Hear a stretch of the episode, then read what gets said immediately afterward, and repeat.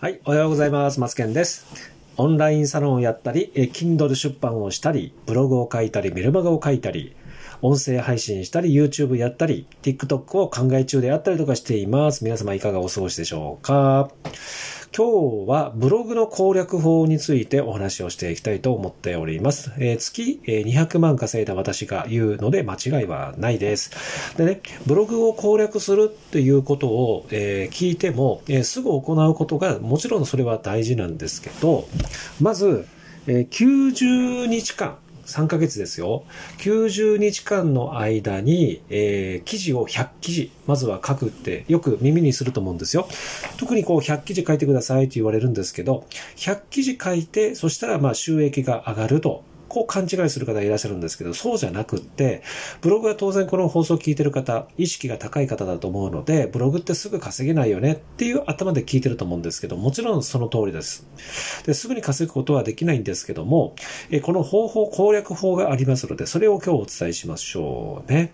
私がまずブログで200万稼いだことをまず話しましょうかね。えどういうふうに稼いだかというと、ブログと LP です。これを掛け合わせたことですね。で、LP はランディングページ、まあ、ホームページと、まあ、クッションページね、まあ、ウェブサイトの中の一つ。まあ、知ってる方は LP っていうのはわかると思うんですよね。ランペとも言いますよね。で、そこに、ブログにリンクを LP のリンクを貼ったということなんですけど、じゃあそれをすればすぐに100万か100万かということじゃないんです。で、専門性のブログをもちろん書いておりました。で、でどういうものかというと、まあ、アカウントを復活させると。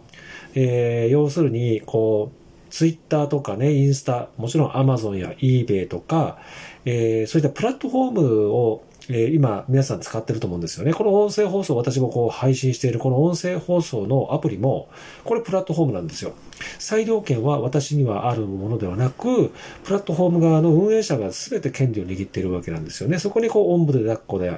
ね、えやってるんですけど、ツイッター、インスタ、YouTube も全てそうですよね。ブログもそうなんですけど、で、ブログは私はね、昔アメブロっていうものを使ってて、いきなりアカウントがバンされたので、絶対プラットフォームってこういうことが起きるから嫌だなと思ってたんですよね。で、今は当然ワードプレスです。ワードプレスはサーバーを借りて、有料のテーマを借りて、買って、借りてじゃないですね。で、えー利用しております。で、そこのワードプレスのブログで200万えーかえーと稼いだんですけど、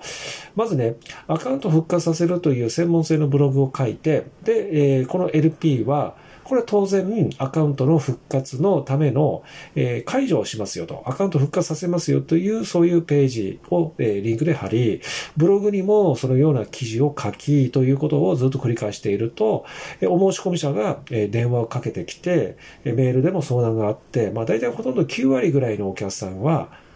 電話ですよ。ブログから電話、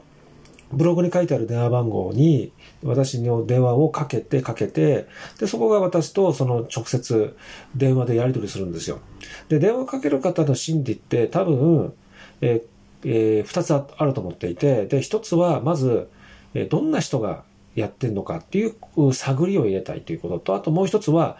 えー信用したい。要は、えー私が思っている人に近い人物像であればいいなと思って、まず期待と不安で電話してると思うんですよ。で、電話を受けて私こういう喋り方なので、で、お客さんからは信頼を得て、あ、この人だったら大丈夫そうだな、みたいな感じで、大体ほとんど問い合わせが、問い合わせのね、9割はもう制約です。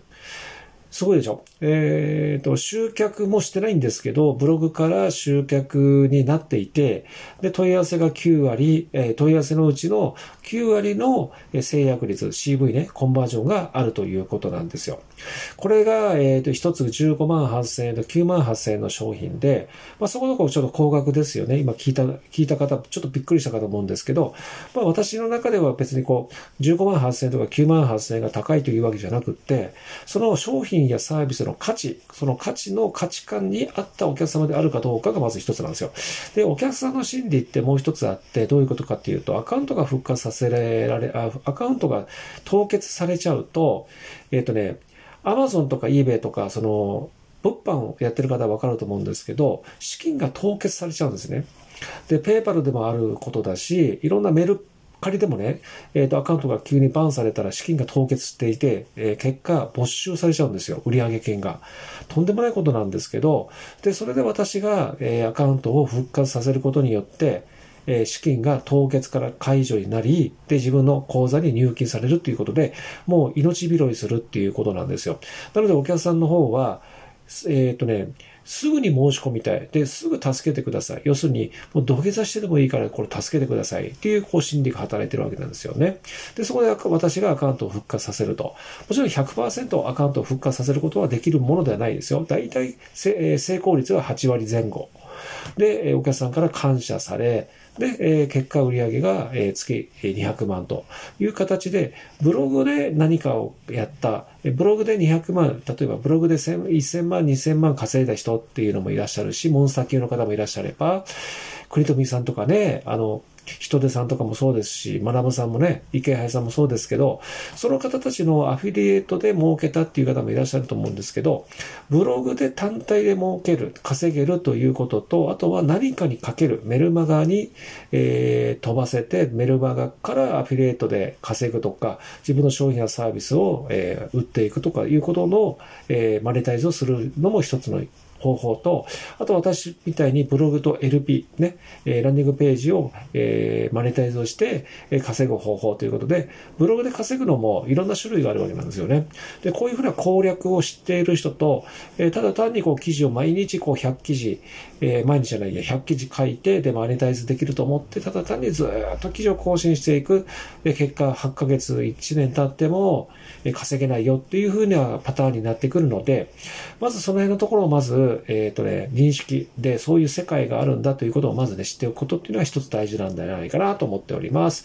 ということで、えー、マツケンのね、オンラインサロン、そしてマツケンの Kindle、で、そしてメールマガ、メールマガで、えー、こういったお話もね、えー、しておりますのでね、メールマガも登録していただけるとね、概要欄に貼ってますのでね、そして、えー、YouTube で TikTok ちょっと検討しております。やるつもりでいます。ということで、皆さんね、毎日毎日のコツコツ作業を、え、繰り返ししていくことが大事だと常に思っているマツケンの放送でした。ということで、また次回にね、お会いいたしましょう。それでは、バイバイ。